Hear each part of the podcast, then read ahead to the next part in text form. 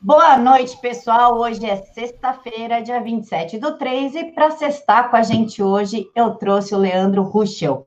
Ele que é especialista em investimentos, apaixonado por filosofia e ciências políticas, é empreendedor, conservador e um dos maiores nomes do Twitter. Leandro, muito obrigada por aceitar falar com a gente. Boa noite, o prazer é meu estar aqui com vocês. Thaís. Boa noite, Leandro. Sou uma das admiradoras, te sigo lá há um tempão. Eu sou Thaís Moraes, jornalista do Direto aos Fatos. E eu quero começar com a minha pergunta. É, não é bem uma pergunta, eu quero só que você explique mais ou menos assim é, como é que você começou nos investimentos, fala um pouco dos cursos que você ministra e explica para mim essa coisa de trader. Eu vejo algumas pessoas falando sobre isso e eu basicamente sei é, o básico. Bom, vamos lá.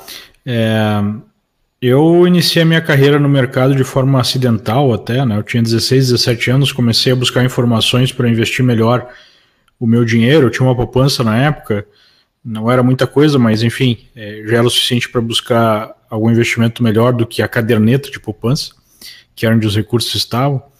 E aí acabei me deparando com a bolsa de valores, né? Vi lá um prospecto do banco de fundos e vi que o fundo de investimento em bolsa tinha dado um retorno bem maior do que outros investimentos. Aquilo me interessou, eu passei a estudar o assunto por conta própria, passei a fazer uns primeiros investimentos, é, mesmo sendo menor de idade, né, minha mãe teve que assinar lá algumas autorizações, e logo eu comecei a fazer esses investimentos, aconteceu uma grande crise global, né, foi a crise de 90 e 7,98, é, onde vários países produziram o que a gente chama de default, né, deixaram de pagar sua dívida, especialmente a Rússia, né, começou no Sudeste Asiático, foi para a Rússia a crise e acabou é, pegando o Brasil. E ali eu perdi um dinheiro e percebi que o furo era mais embaixo, não era tão fácil fazer isso. Passei a estudar sistematicamente o assunto e a partir de então passei a fazer operações e ganhar dinheiro de maneira mais sistemática.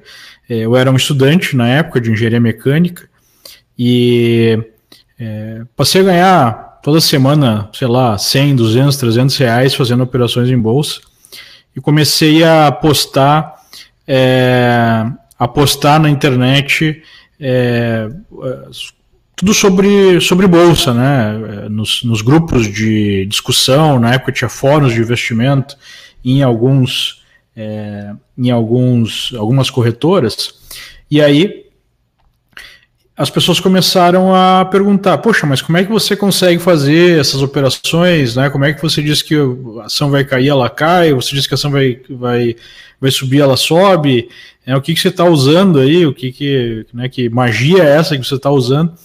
É, não tem magia nenhuma, né? Tem é, é uma série de abordagens que você pode ter Nesse caso específico, eu utilizo uma chamada análise técnica, que é a identificação do vai e vem dos preços para entender os padrões dessas movimentações e fazer operações com base nesses padrões. É, conheci meu sócio na época, o Alexandre Volvax, né, mais conhecido na internet como Stormer, e nós organizamos em conjunto uma palestra para investidores em Porto Alegre, é, que pediram né, essa palestra ministramos uma palestra, foi um sucesso, as pessoas gostaram, e a gente começou a receber pedidos por todo o país é, para que nós fizéssemos uma palestra na cidade né, de, de, cada pessoa. Então, no primeiro momento fizemos palestras em São Paulo, Rio, Manaus, né, viajamos aí quase todas as capitais. É, não era o objetivo transformar isso num negócio, mas é, num determinado momento nós tínhamos milhares de pessoas já é, como alunos é, querendo aprender mais, e aí nós resolvemos transformar isso numa escola, né, a escola de investimentos. É, na época se chamava Lendo Stormer. E, enfim, é, treinamos aí mais de 40 mil pessoas, é, oferecemos hoje uma série de serviços financeiros, como assessoria financeira. É, as nossas empresas aí é, mais de, de 120 pessoas trabalhando hoje todas elas, quase todas elas de casa, né? A gente conseguiu uma semana é, transformar tudo em, em home office. É, então as atividades nas nossas empresas não pararam, graças a Deus, né? Porque é um trabalho específico de internet. É, e já faz aí 20 anos que eu estou nessa atividade de operar em bolsa e buscar né, é, lucrar aí com as movimentações de mercado, seja para cima ou seja para baixo. Desde 2014, é, eu fico baseado aqui nos Estados Unidos, né, eu moro em, em Miami, e abri também aqui, né, hoje dentro da empresa eu sou responsável pela área internacional, então eu ensino as pessoas a como investir no mercado internacional através dos Estados Unidos, é, continuando esse trabalho né, que a gente iniciou no Brasil. Então as atividades no Brasil continuam. Hoje a minha, a, a minha maior especialidade é investimentos internacionais. Leandro, eu vou começar com uma pergunta de uma moça que me segue no Twitter, o nome dela é Luciane Ferreira, e ela pediu para perguntar o seguinte: como será o papel das empresas no isolamento seletivo? É uma boa pergunta, né? É, eu acho que vai ter que se organizar aí toda uma, é, toda uma estrutura, todo um, um, protocolo, porque ainda é muito. É, é muito aberto essa questão, né? Não sabe exatamente como é que vai funcionar isso. É, mas obviamente que as empresas aí têm uma função muito importante, porque as pessoas ficam a maior parte do tempo, via de regra, dentro das empresas, né? Então as empresas terão um papel determinante nisso. Mas eu vou mais a fundo, além das empresas, já falando dessa questão aí da, da epidemia, tem uma outra questão prática muito importante que eu não vi ninguém falando até agora, mas eu já vi isso acontecer em outros países, que é o seguinte, é, eu acho ótima essa ideia de isolar principalmente é, grupos de risco, mas como é que na prática você vai fazer isso, por exemplo, no Brasil, né, um país que você tem muitas casas onde é, as pessoas vivem com os, com os pais, com os avós, né, ou com pessoas que estão doentes, como é que na prática a gente vai fazer isso? É, como, é que, como é que foi feito, por exemplo, na Coreia do Sul, que eu acho que é o case de maior sucesso até agora no combate a essa epidemia? É, o governo da Coreia do Sul organizou é, espaços, é, desde centros de treinamento de empresas, hotéis, ou criou até espaços né, com alojamentos em containers para as pessoas que tinham é, a doença e tinham uma evolução mais leve da doença, né, com poucos sintomas ou até mesmo sem sintomas, para essas pessoas ficarem nesses locais e não voltarem para casa e acabarem é, contaminando o resto da família. Porque estudos chineses e estudos italianos mostram que o maior nível de contaminação se dá dentro de casa, se dá entre a família, porque é óbvio, né? São as pessoas que você tem maior proximidade. Então eu creio que seria importante para as autoridades pensarem em desenvolver algo nesse sentido. Né? Claro que isso é um grande desafio num país como o Brasil, um país gigantesco, uma população gigantesca e com recursos finitos, né?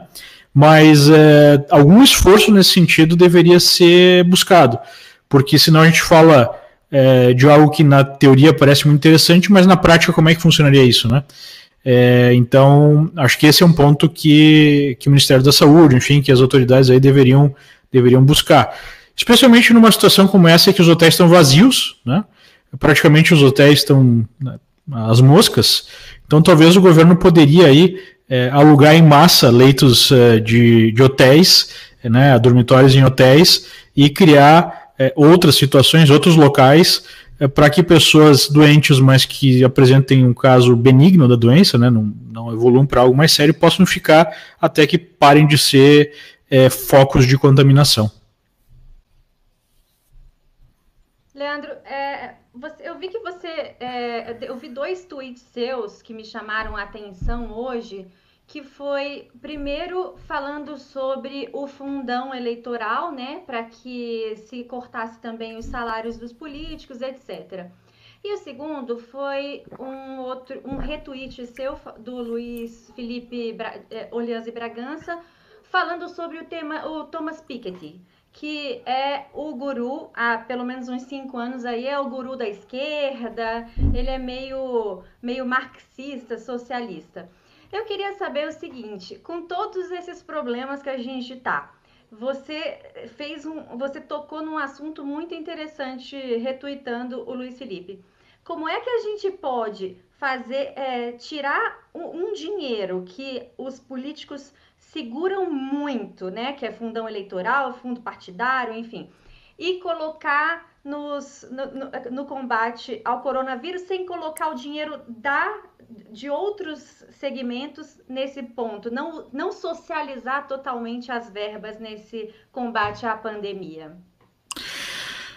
Bem, é, essa questão de cortar salários, pelo menos uma parte dos salários, né, de políticos ou eventualmente até de funcionários do público de mais alto nível, né, com um salário mais alto, envolve uma questão lógica.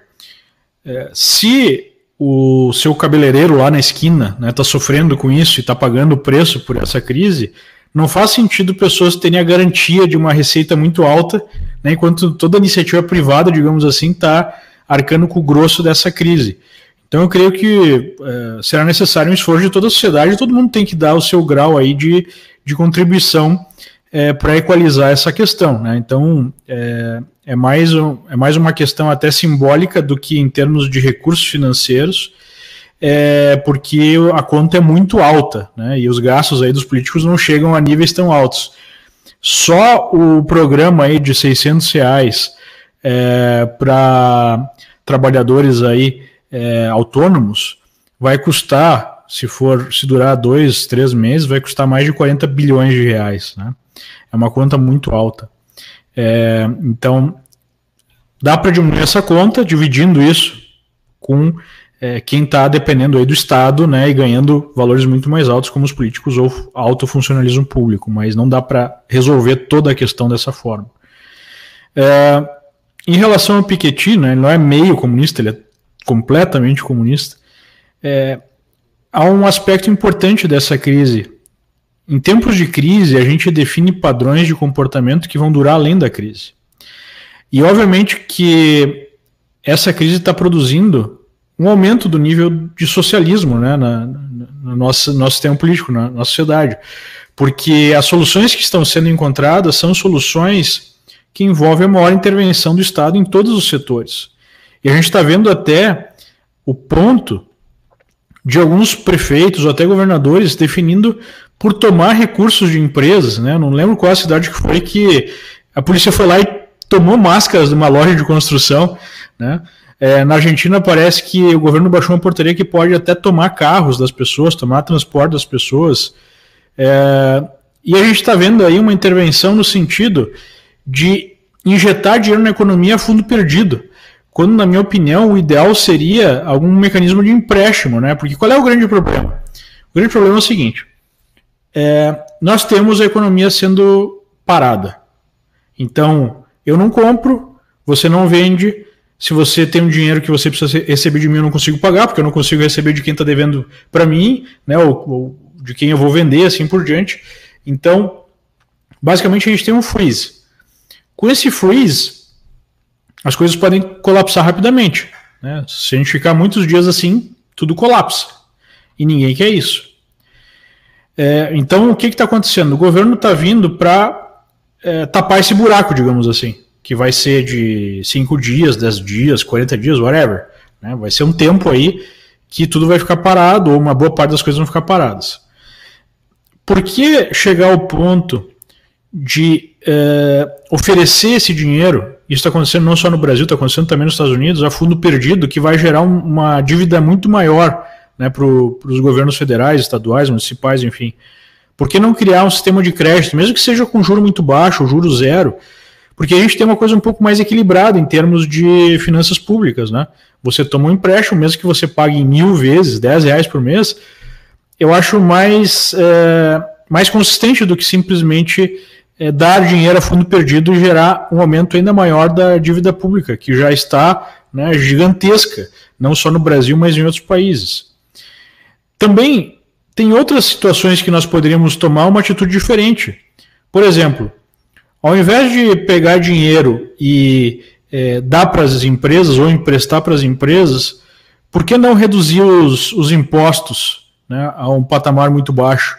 Seria uma lógica parecida em termos de incentivo, mas não envolve uma, um, uma concentração de poder econômico com base no Estado. Então, o que está acontecendo, basicamente, é o aproveitamento dessa crise para abrir todo o arsenal né, de intervenção socialista na sociedade, que não envolve só a questão econômica, envolve a questão comportamental também. Eu acho por exemplo, muito questionável você soltar pessoas é, que cometeram crimes e prender pessoas que estão só andando na rua. Isso não entra na minha cabeça, né? Eu entendo a necessidade de eventualmente incentivar as pessoas a ficarem em casa, mas você soltar bandidos e você prender pessoas honestas, né, trabalhadoras que simplesmente estão na rua, é, não faz muito sentido. Né? Eu acho que não tinha que soltar bandido, por exemplo. Então, é, é uma série de atitudes que mostram o nível de socialismo que está incrustado na cabeça é, dos políticos, enfim, dos, dos governantes. É, uma outra que saiu hoje foi é, o governo obrigar empresas que têm um patrimônio líquido maior de um bilhão de reais a emprestar para o governo pelo menos 10% aí do seu lucro, que vai ser devolvido em X anos, corrigido pelo CDI. Né? O que, que é isso? Isso é basicamente tomar propriedade privada. Isso é o governo obrigando empresas a ceder dinheiro. Na verdade, o governo está roubando dinheiro dessas empresas e prometendo devolver em algum momento. Né? Então, é, é muito perigoso esse momento que a gente está vivendo, porque além é, da crise que a gente tem que é, combater, obviamente, a gente ainda está observando né, a, a, instrumentalização dessa crise para uma série de medidas de aumento de poder é, estatal. Né? E eu até comentei hoje no Twitter de uma maneira geral, o Estado, vamos considerar o Estado como uma figura né, presente em todos os países. O Estado, a figura do Estado, falhou. O Estado não conseguiu evitar essa crise que poderia ser evitada. Começando lá pelo Estado chinês, né, que nós sabemos que cometeu uma série de equívocos, ou para tentar esconder o problema, né, ou para instrumentalizar o problema, a gente não sabe, mas o fato é, a natureza totalitária fez com que o problema que poderia ser evitado lá na raiz tivesse né, exponencializado no mundo. E outros países também não tomaram medidas que poderiam ter sido tomadas. Por exemplo, enquanto a epidemia estava crescendo na China e o Trump, por exemplo, fechou a fronteira, né, os voos dos Estados Unidos com a China, a Europa manteve aberta. Inclusive na Itália, alguns políticos fizeram uma campanha, abrace o chinês, para evitar a xenofobia e tudo mais. Né? Então, nós tivemos o Estado, de uma maneira geral, nas suas diferentes facetas, falhando conosco. E aí, agora, para resolver o problema, o Estado está dizendo que precisa mais dinheiro e mais recursos para resolver o problema que ele mesmo não conseguiu evitar. Né? Então, a gente está alimentando esse círculo de solução por meio estatal de todos os problemas, que foi um dos criadores do problema em primeiro lugar. Né? É, então, não é só uma questão de resolver a crise agora é a questão de como a gente quer é, trabalhar como sociedade. Né? E um outro aspecto que talvez não seja intencional, alguns dizem que é intencional, é talvez um dos maiores experimentos na história recente de como você consegue aprisionar bilhões de pessoas. Né? É, eu não estou entrando aqui no mérito se isso é correto ou não, talvez até seja necessário, né? eu até acredito que seja, mas o fato é, hoje é uma crise é, sanitária, que está fazendo com que nós tenhamos bilhões de pessoas tendo que ficar em casa. E se amanhã for por um motivo político? Né? Se um governo achar que não, todo mundo tem que ficar em casa porque agora a gente está mudando as coisas aqui, a gente precisa é, construir aí uma nova sociedade, né, que a gente já ouviu essa história no passado, e todo mundo tem que ficar em casa por um tempo. Né? O que, que impede que isso aconteça? Então, é, tem alguns aspectos aí dessa crise que me preocupam bastante. Eu ia fazer a minha pergunta, mas a do Helder é mais interessante, então eu deixo a minha para a próxima rodada. O Helder pergunta o seguinte: imprimir dinheiro durante os três meses de crise não seria bom, já que 38, acho que é já que o presidente Jair Bolsonaro, 38, vai para a amortização da dívida interna? É, na prática, é o que está acontecendo, né? tanto no Brasil quanto nos Estados Unidos. Porque esse dinheiro que vai ser injetado é, para as empresas poderem utilizar ou para as pessoas receberem um dinheiro que não existe. Nos Estados Unidos está se imprimindo 2 trilhões de dólares. Né? No Brasil, um valor menor, mas já está na faixa de um trilhão e meio de reais. É, o que, que isso vai produzir? Isso vai produzir, em algum momento, uma inflação. Né? Porque se a gente aumenta a base monetária sem aumentar a produção, a gente diminui o valor do dinheiro. Não tem segredo. Senão era só imprimir dinheiro e resolver todos os problemas do Brasil né, que é o que a esquerda mais ou menos pensa, é, é, é o pensamento econômico do Ciro Gomes, por exemplo. É, que é um pensamento meio infantil, mas tudo bem. É, então, numa situação emergencial, você fazer isso para cobrir um buraco, talvez até seja justificável. Como eu falei, poderia ser feito de uma outra forma. Poderia ser mais na forma de empréstimo do que injetar dinheiro a fundo perdido. Mas eu não vejo que essa seja a solução sustentável, né? E não vai é, diminuir a nossa dívida, vai aumentar a nossa dívida. Então a gente já está vendo países que têm uma moeda mais frágil, como o Brasil, perdendo valor em relação ao dólar. Porque mesmo com o dólar, né, mesmo com os americanos imprimindo muito dinheiro, a economia americana ainda é muito forte. Então, como todo mundo está imprimindo, eh, os investidores ainda acham que os Estados Unidos vai manter o valor do dólar maior do que outras moedas, porque a economia é mais pujante. Né. No Brasil, é, essa impressão, e lembra, né, a gente já vem de vários anos de déficits gigantescos é, não vai ajudar a resolver o problema. Talvez seja um, uma necessidade aí que não tem como fugir no curto prazo, mas é, imprimir dinheiro nunca é uma solução sustentável. Leandro, é, vou, vou, vou puxar essa coisa do, do dinheiro e vou trabalhar um pouco na questão do, do, do, do discurso de hoje do ministro Paulo Guedes. Ele falou em 700 bilhões né, é, em antecipações de recursos, linhas de liberação de crédito, aumento de gastos públicos, enfim. E que é, só o, o, a medida da renda básica aprovada ontem na Câmara dos Deputados vai gerar um gasto de 45 bilhões de reais nos próximos três meses. Na sua opinião, você acha que é, eu, eu já sei que você, o que você pensa sobre, é, sobre o palanque do vírus, né? O que os, os oportunistas estão fazendo para usar essa, esse dinheiro, é, esse, esse vírus para aparecer. Mas eu queria saber, na sua opinião, se eles tivessem votado a MP do, do 13º salário do Bolsa Família que caducou no início dessa semana, não seria mais importante do que liberar esse dinheiro pelos próximos três meses? Uh, obviamente que poderia né, ajudar, mas a gente está falando de uma coisa que tem outro grau de tamanho. Então, a gente está falando de uma coisa muito mais massiva, né? E, na verdade, se for somar as intervenções do Banco Central, que liberou o compulsório, que está impressando diretamente para bancos, é, coisa que o Banco Central nunca fez na história, né, comprando CDBs de bancos menores, a gente está falando de mais de um trilhão de reais. Então, diante é, dessa monta, diante desse problema, do nível do problema, que é você parar a economia inteira do país, ou uma boa parte da economia mundial, é, os valores têm que ser maiores. Né? É, não tem muito o que fazer nesse momento. Eu só questiono a natureza desse, de, dessas intervenções, é, onde eu mudaria né, esse é, prospecto aí de um, uma injeção a fundo perdido e colocaria uma, mais uma questão de empréstimo. Né? Por que não emprestar aí para as pessoas para que elas pagassem de volta, mesmo que seja uma 10 reais por mês, entendeu? Porque aí você diminui é, o nível de endividamento ou né, o buraco aí das contas públicas. É, então, eu não estou questionando a necessidade de algum tipo de intervenção nesse momento.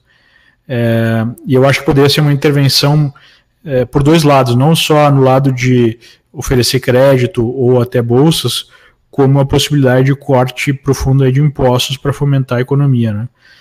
É, mas é, nessa situação específica, um décimo terceiro não faria muita diferença.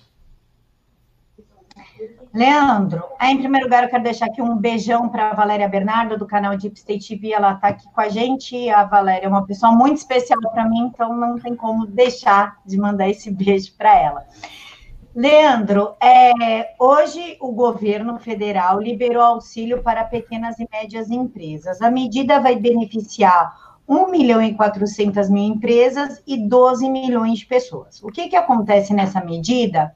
é que o dinheiro vai direto para a conta do empregado, não vai passar pela empresa, a empresa não pode demitir esses empregados em dois meses, essa é a condição para ter acesso a esse benefício. O valor da liberação é de 40 bilhões de reais, porém as empresas que vão ter que arcar com esse financiamento, vão ter que devolver depois. Tendo, bem, tendo essa, essa parte aqui do investimento, nós também temos com a colisão dos 600 reais por, por desempregado e por autônomos cedidos ontem pela Câmara, agora está indo para o Senado para aprovação. Serão 600 reais para famílias sem crianças e 1.200 reais para famílias com crianças ou mães solteiras. Como é que o governo pretende dar conta de tudo isso, dos 40 bilhões das empresas, mais esse benefício que estão querendo liberar, mais tudo que o governo já cedeu? Como é que vai ficar a nossa situação? Bom, é, na economia, tudo é, é uma questão também de comparação, né? O mundo inteiro está fazendo isso. Então, na comparação é, dos endividamentos dos países, a situação não vai ficar tão ruim, né? Porque está todo mundo fazendo. Então, a gente não vai ficar mais endividado do que outros países é, nessa comparação. Né? Então, isso não é tão ruim. Agora, novamente, a gente volta para aquela questão de, de fundamento, né? não tem como uma economia se manter de pé simplesmente com emissão de recursos, com intervenções, que é o que tem acontecido na economia global desde 2008. Então, é, eu já vejo uma economia muito fragilizada desde 2008 por intervenções estatais sistemáticas. Né? Não podemos esquecer que para resolver, digamos assim, a crise de 2008, nós tivemos os bancos centrais colocando trilhões de reais, ou trilhões de dólares, ou qualquer que seja a moeda que você queira utilizar na economia. E isso gerou um crescimento mundial por uma década, né, que está chegando ao fim agora por conta desse é, vírus chinês, é, mas não, não se cresceu o quanto se imaginava por conta dessa intervenção. E só deixou a economia mais fragilizada, especialmente num país, num, numa região como a Europa, há muitas empresas que dependem, só estão vivas por conta de ajudas estatais. Né? Então, a cada novo ciclo de crédito que foi acontecendo no mundo, já há muitas décadas, o Estado começou a intervir mais, intervir mais, intervir mais. E agora talvez seja o maior, é, a maior intervenção da história da humanidade. Isso não vai acabar bem, porque você não pode manter uma economia com base em intervenção. Por isso que eu estou alertando as pessoas que depois de uma primeira fase de deflação, né, por conta desse choque de demanda, o que é choque de demanda? As pessoas não estão comprando, então os preços caem mesmo que haja intervenção do governo, né?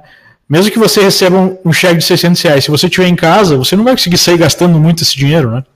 É, depois dessa primeira fase aí, dessa depressão que provavelmente virá, né, que já está acontecendo, só a semana passada, só durante, só o fechamento dessa semana foram 3 milhões de desempregados nos Estados Unidos. Depois dessa primeira fase de depressão, eu vejo um risco da gente entrar aí numa espiral inflacionária no mundo onde o dinheiro vai perder valor. Né? Então, é, a gente vem aí de décadas de um modelo é, econômico no mundo é, que é um estado de bem-estar social que garante né, todas as benesses para todo mundo, em tese, ao custo de déficits crescentes. Isso não é sustentável. E talvez, depois dessa última intervenção massiva, nós observemos aí, em algum momento, o colapso desse sistema. Né? Eu não, eu não, eu não consigo enxergar essa intervenção estatal cada vez maior na economia como algo que vai perdurar para sempre, porque isso não é sustentável. Ô, Leandro, é, eu fico pensando aqui que é, eu, não sou muito adepta das teorias das, da conspiração, não, mas é, eu fico imaginando, tem o, o, o FMI nisso, é que, claro, vai emprestar dinheiro, vai haver aquelas, aquela coisa de, do G20 de dar dinheiro para os países para que a economia global não entre em colapso. E, ao mesmo tempo, aqui no Brasil, a gente está vendo três poderes completamente em, em desarmonia.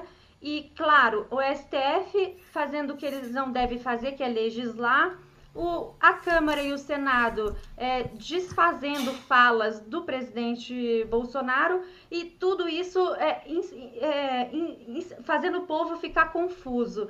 Você acredita que, diante de um endividamento do país e dessa desarmonia entre os poderes, possa, em algum momento, resvalar no presidente e fazer com que ele não, não concorra às próximas eleições?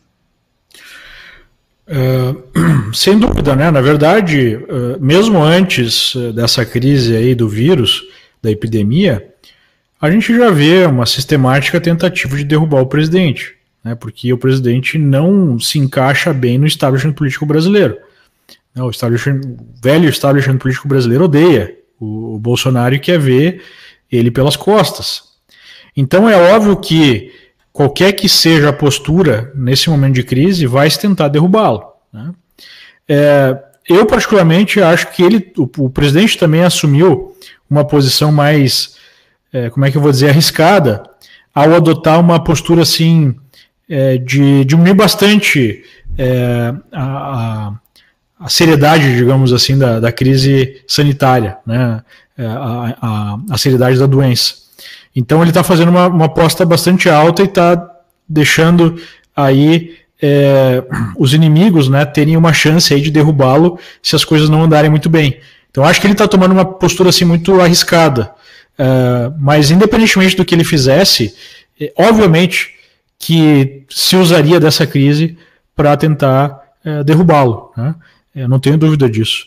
Então o que a gente está vendo é justamente a união dessas duas questões. Né? O presidente está adotando uma pessoa, talvez até muito honesta né, e, e genuína, em acreditar que é, a atividade econômica sendo parada vai ser muito pior do que a própria doença. Né?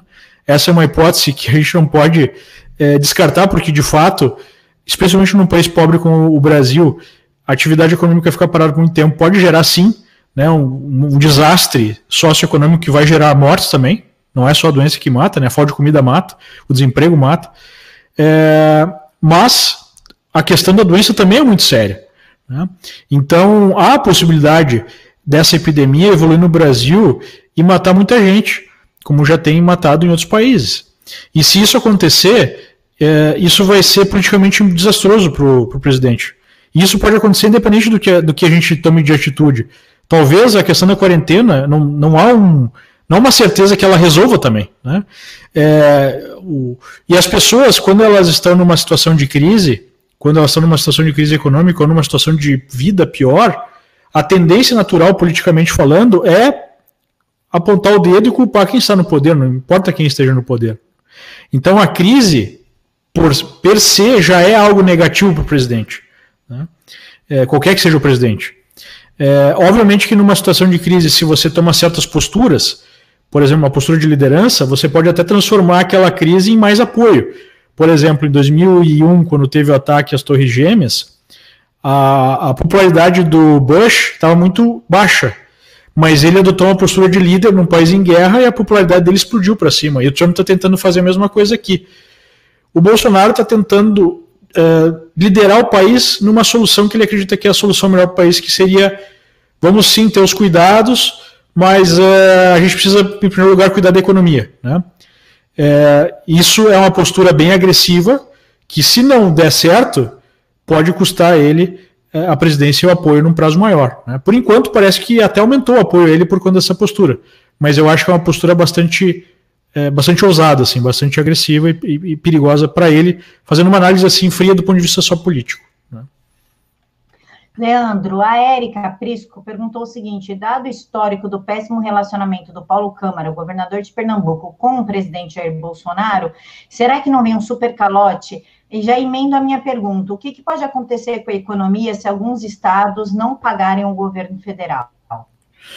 Bom, isso basicamente já é certo que vai acontecer, né? É, a partir do momento que o próprio Alexandre de Moraes deu autorização lá no, no, no STF para São Paulo não pagar a dívida, é óbvio que outros estados vão entrar com essa medida e vão, vão ganhar, né? E daí o próprio Bolsonaro já se adiantou e já está liberando é, é, essa questão. A verdade é, agora que abriu a porteira do déficit fiscal, só vai, entendeu? Se já liberou 500 bilhões, 1 trilhão, o que, que é 2 trilhões? Então, a porteira abriu. A gente não sabe exatamente o que, vai acontecer por conta disso. Né? Como eu falei, o, o, natural que aconteça por conta disso, num prazo um pouco maior, depois que passar a recessão, onde vai ter deflação, seria um aumento da inflação, seria uma situação econômica pior, no mínimo mais frágil. Né? Então, eu não tenho dúvida que essas medidas aí de estados devendo, ou até de prefeituras devendo, de calotes em série, é o que vai acontecer bastante daqui para frente, especialmente quanto mais tempo a economia ficar parada, né? Porque sem produção não tem arrecadação de imposto. Sem arrecadação de imposto, como é que vão se pagar as coisas, né? Como é que vai se pagar até mesmo o, o funcionalismo? Então, é, é, é esse exatamente o problema. A gente tem um efeito cascata. E é esse efeito cascata aí vai precisar de muito dinheiro para combater. Né? Eu acho que a gente ainda vai ver mais intervenções em montantes ainda maiores do que a gente está falando aqui. Bem, é, a minha última pergunta é justamente voltada para essa coisa do STF. Tem soltado bastante gente e a última novidade foi o presidente, o, o ex-presidente da Câmara, Eduardo Cunha. É, você acha que. E, e aí, o que, que, eu, que, que eu vejo? Junto com isso tudo que está acontecendo, os ex-presidentes do Brasil é, querem formar uma comissão para combater a pandemia é, Eduardo Cunha sendo solto, não sei o quê. Você acha que está havendo realmente uma baderna no país para que o presidente saia mais e mais e mais enfraquecido todas as vezes? Eu sei que você já falou isso, mas hoje com a soltura do, do Cunha fiquei um pouco preocupada. Bom, pelo menos se fez um pouco de justiça, né? Só o Cunha preso, todo mundo sendo solto, só o Cunha preso. o nosso malvado favorito aí, né?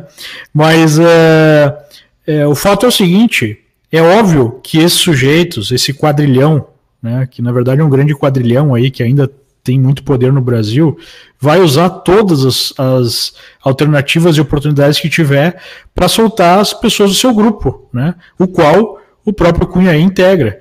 Então a gente já viu eles utilizando até um pacote que seria um pacote contra o crime do Moro para virar um pacote pro crime para facilitar a vida deles. A gente já viu eles uh, uh, uh, apoiando aí e conseguindo passar leis como a de abuso de autoridade, né, para se blindar. Então é óbvio que eles vão aproveitar uma crise como essa para soltar todo mundo. Né? Então é, não me não me surpreende nem um pouco. E é óbvio que virou aí o, o samba do crioulo doido, quando o ministro Marco Aurélio Melo dá direito a prefeitos de é, caçar direitos constitucionais das pessoas, né, como direito de ir e vir. Imagina um prefeito de uma cidade, é, o próprio ministro da Saúde deu o exemplo, é, olha, não pode entrar carros de outra cidade, carros né, com placa de outra cidade aqui na minha cidade. Né, isso aí é um absurdo, é um atentado à Constituição. E aí tem carro de outra placa né, de outra cidade, é, de um caminhão lá que está carregando oxigênio para o hospital. Ele não pode entrar, as pessoas ficam sem oxigênio no hospital, morre todo mundo lá no hospital. Então, é óbvio que virou, é, virou isso aí, né? E é uma tentativa de diminuir é, a capacidade aí do poder central nesse caso, pelo menos é o, o que a Constituição define, né? Que teria prerrogativa para tomar esse tipo de atitude, dando mais poder então a prefeitos e governadores. Como há esse ambiente já né, deflagrado aí de buscar retirar poderes é, do presidente, é, só se utilizou da crise para que esse processo continuasse.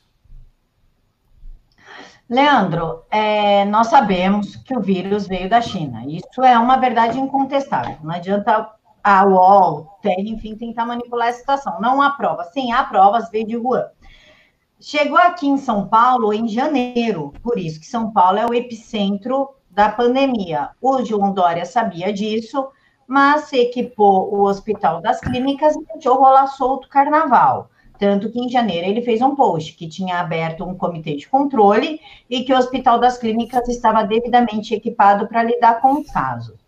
Logo depois, essa, a pandemia tomou estatísticas, tomou corpo, então, o João Dória e mais alguns governadores entram em contato com o embaixador chinês, se reúnem sem a presença do presidente, logo após uma briga, um, um desentendimento entre o presidente e o João Dória na última reunião de quarta-feira. A gente pode dizer, né, já partindo para uma teoria mais ideológica, de que pode estar havendo, levando em consideração que na quarta-feira a China falou, o Xi Jinping, o ditador chinês, falou por três horas, e uma das frases foi: Eu vou melhorar a minha tecnologia, porque está na hora da China liderar o mundo. Podemos dizer que pode ter algo, uma relação entre a pandemia ter tomado corpo aqui no Brasil por conta da negligência do João Dória, com a intenção de nos confinar, ver como o brasileiro reage a ser sustentado, ter uma rendinha fixa dada pelo governo, uma cestinha básica, para poder ampliar o comunismo na, no Ocidente? Olha, é, eu acho que eu acho que não, não deve ter acontecido dessa forma. Eu acho que é, né, eu não, quero, quero crer que, que não seria tão diabólico assim a esse ponto. Né? É, então, eu particularmente não, não acredito que isso tenha sido feito exatamente com esse pensamento, tipo, ah, vou confinar as pessoas e vou dar uma renda e vou ver o que acontece. O que eu acho né, que pode ter acontecido é o seguinte: é, já há um alinhamento de sujeitos como Dória com a China. Né? A gente viu aí, por exemplo, a China comprando parte da Bandeirantes, já controlando inclusive a linha editorial da Bandeirantes. Se a gente vê lá na internet, a gente vê a foto do Dória do lado do embaixador, de um, não um embaixador chinês, mas um empresário chinês e do pessoal que controla a Bandeirantes, né?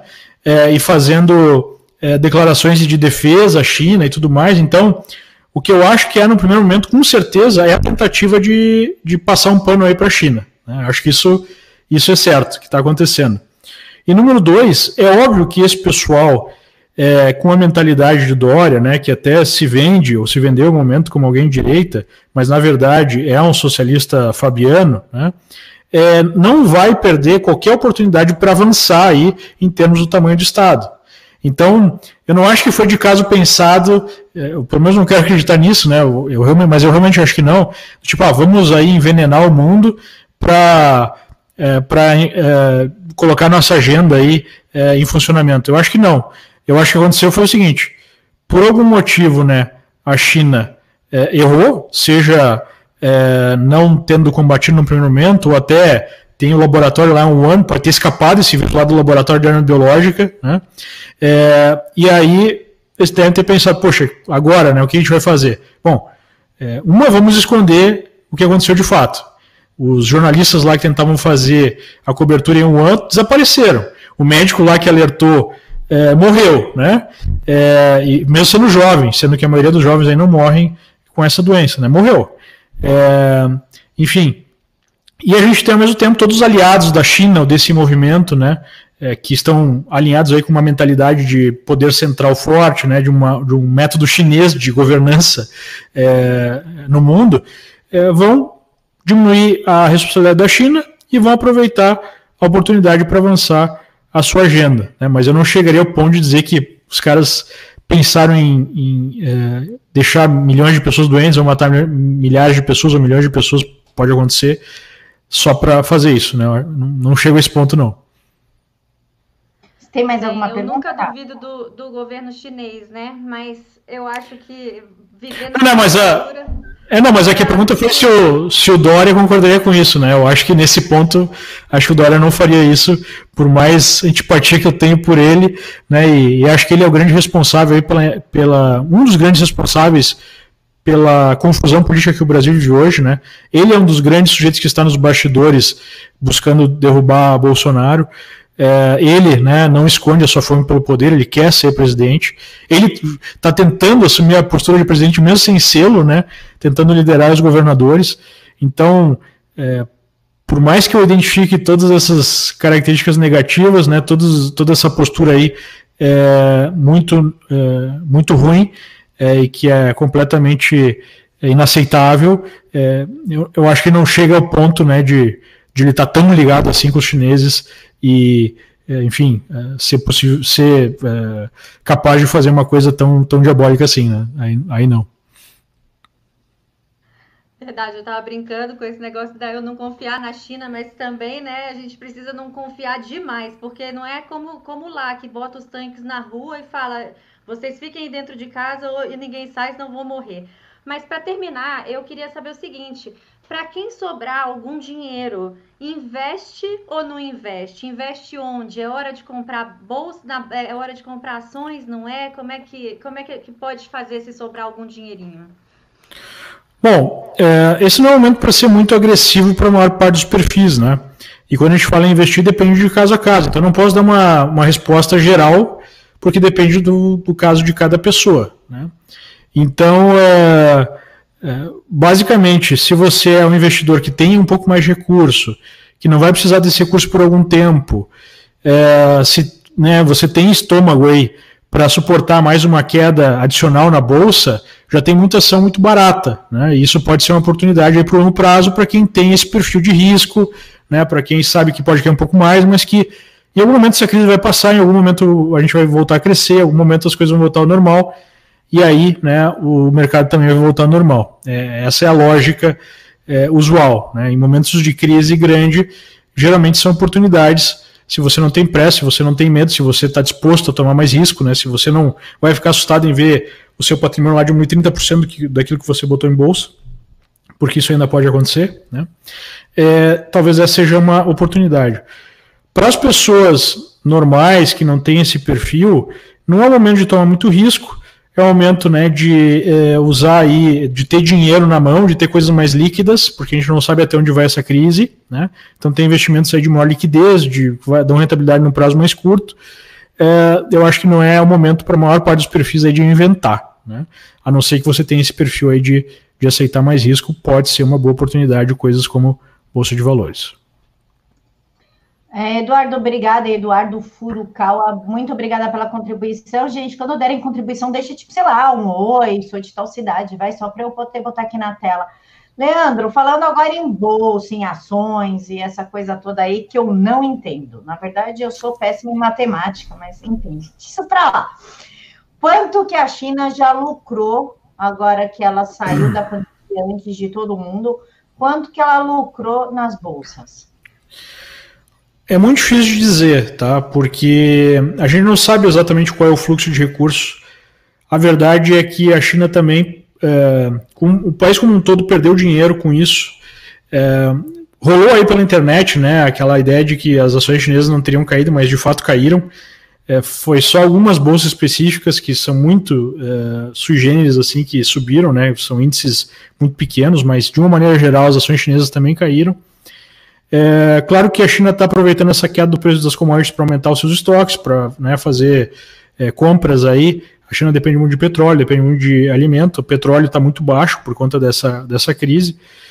Mas a gente tem que pensar que o mundo é interligado. Né? A, China também está sendo fortemente impactada porque não consegue exportar, né? e é um grande exportador. Então, de uma certa forma, ela está junto nisso. O que ela tem de vantagem é que enquanto o resto do mundo está parado, ela já retomou a produção. Então, essa produção vai servir e muito, né, vai alimentar aí o mundo e, e pode ser que a China lucre com isso. Né? Tem uma vantagem em relação a, a outras, é, a outras economias. Mas, é, no cômputo geral, no saldo final ainda, não dá para se dizer que a China lucrou. Né? Na verdade, a China é, perdeu muito dinheiro com essa crise, é, outros países perderam muito mais, é, até porque a China nunca chegou a parar totalmente, né, foi só uma parte da China que parou. Então, é, é difícil avaliar exatamente como é que vai ser o final desse processo. Agora, obviamente que a China, tendo uma atividade econômica agora, enquanto o resto do mundo está parado, é uma vantagem grande, né? Talvez não tanto econômica, mas estratégica. Tá, você tem mais alguma pergunta? Eu só tenho mais uma só. Não, pode mandar a bala aí na pergunta. Eu estou aqui já, já só pensando nos meus, no, no meu próximo emprego. Leandro, então, para a gente finalizar, é, qual a probabilidade, você que é um cara que tem uma visão ampla, você é cientista político, você é filósofo, na sua visão ampla, pra, Paulo, obrigada pela, pela contribuição, eu já leio sua mensagem é, qual a probabilidade de conseguirem derrubar o presidente? Olha, eu acho que não é uma possibilidade desprezível, porque quando você tem toda, é, todo um establishment político né, ainda dando as cartas é, e buscando esse objetivo, é, é uma questão né, de tempo, é, se as condições se derem. E essa crise gerou um nível de incerteza maior. Então abre uma janela é, para isso acontecer. Né? Então é, eu não ficaria surpreso se é, isso fosse tentado aí de maneira bastante agressiva nas próximas semanas ou meses. Eu acho que é, é um movimento aí bastante é, provável até. Né? E eu acho que vai é, depender do andamento dessa crise. porque independentemente, isso que é uma coisa que a gente precisa saber, é, independentemente do que acontecer, espero estar enganado, é, essa epidemia vai gerar é, um número significativo de mortes. Né? Eu não sei exatamente quanto, acho que ninguém sabe exatamente quanto, mas vai ser significativo. É, vai ser mais do que H1N1, tá? É, pode ser muito mais, pode ser um pouco mais, pode ser médio, mas o fato é, nós vamos ter consequências, tanto do ponto de vista de mortes, de saúde, quanto econômicas. Né?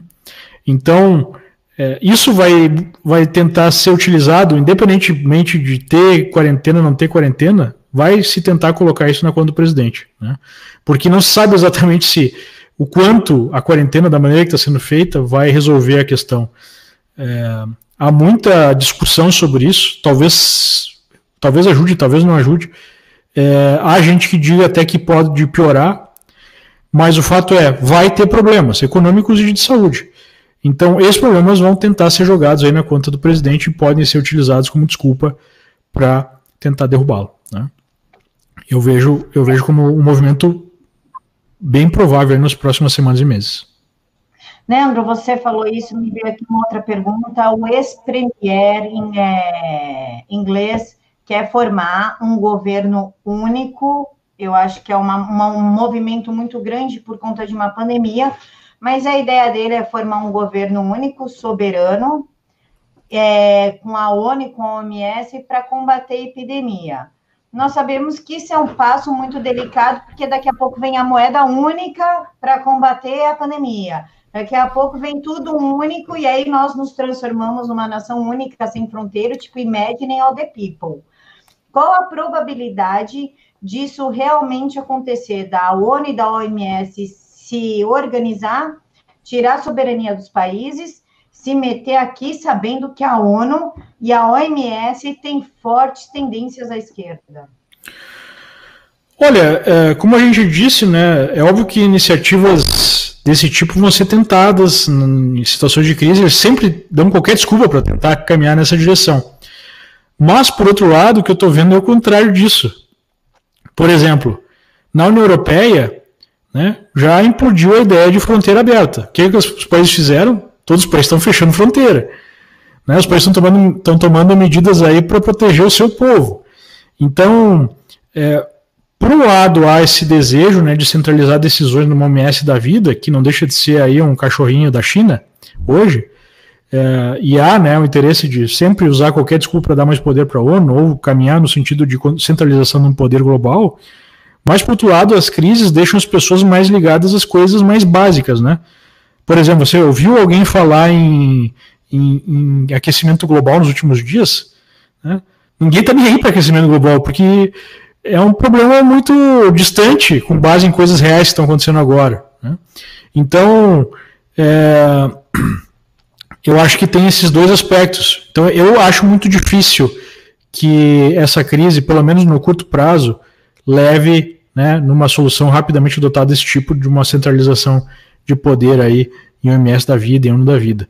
Eu acho que é, pode se plantar sementes aí que podem ser usadas para isso para um prazo maior, mas no curto prazo eu diria que a chance disso acontecer é zero. Eu acho até que a chance maior é o que acontece ao contrário, que é a dissolução, por exemplo, de União Europeia da vida. É, eu acho que crises como essa mostram né, e as pessoas acho que perceberam isso, a importância de fronteiras, a importância de controle de fronteiras, né? É, a, a, importância de soberania. Eu acho que o papel, uh, dependendo de como as coisas evoluírem, o papel da China no mundo também vai ser questionado. Né? É, pela internet as pessoas já não, não caem no papinho da imprensa que tenta defender a China. Está todo mundo puto aí com o governo ditatorial chinês. Então tem essas duas coisas acontecendo em paralelo. Né? É, os caras sempre vão tentar nos empurrar aí, centralização de poder, mas, por outro lado, a realidade faz com que a gente volte para valores mais básicos. Leandro, para a gente finalizar, você quer deixar aqui alguma consideração para o pessoal que está nos assistindo agora, o que vai assistir depois, falar das suas redes, Twitter, canal do YouTube, as suas participações no Brasil Paralelo, que eu sempre te assisto no Brasil Paralelo, seus cursos, conta aí para o pessoal. Bom, para quem quiser me acompanhar, né, Leandro Ruschel, tudo junto aí nas redes, é, Twitter, é, YouTube, Instagram, que são as redes que eu mais atuo, principalmente no, no Twitter. É, como mensagem final, eu diria, pessoal, que nós precisamos levar a sério, sim, essa questão que está acontecendo no mundo, né? Eu, eu, vejo assim que foi politizado muito a questão, que não deveria ser, né? Infelizmente foi. Mas há um problema sério de saúde que a gente precisa resolver, mas a gente precisa resolver esse problema com equilíbrio, especialmente num país como o Brasil, que é um país muito pobre. Né? Então, acho que não, não é uma questão assim de, ah, é, se eu defendo o presidente, então eu vou ser radicalmente a favor da abertura geral e vida que segue e tudo funciona da maneira que era antes, que eu acho que não é o caso. Se eu sou contra, então eu sou a favor de quarentena total. Né? Eu acho que não é assim que a gente vai resolver esse problema. É, começa com coisas individuais, né? A gente tomando cuidado aí, lavar a mão, evitar contato, se isolar o máximo possível. Quem puder, tem pessoas que não podem se dar o luxo disso porque precisam ganhar o dinheiro lá para comprar comida no final do dia, né? E é, e é isso que esse equilíbrio que está faltando. É, e a gente tem que encarar essa questão dessa, dessa forma, menos politizada e mais, poxa, o que, que realmente está acontecendo? Vamos buscar a verdade, vamos discutir honestamente, vamos discutir abertamente, né? é, que nível de quarentena a gente pode é, fazer, quais soluções que a gente pode realmente trabalhar de forma unida, né?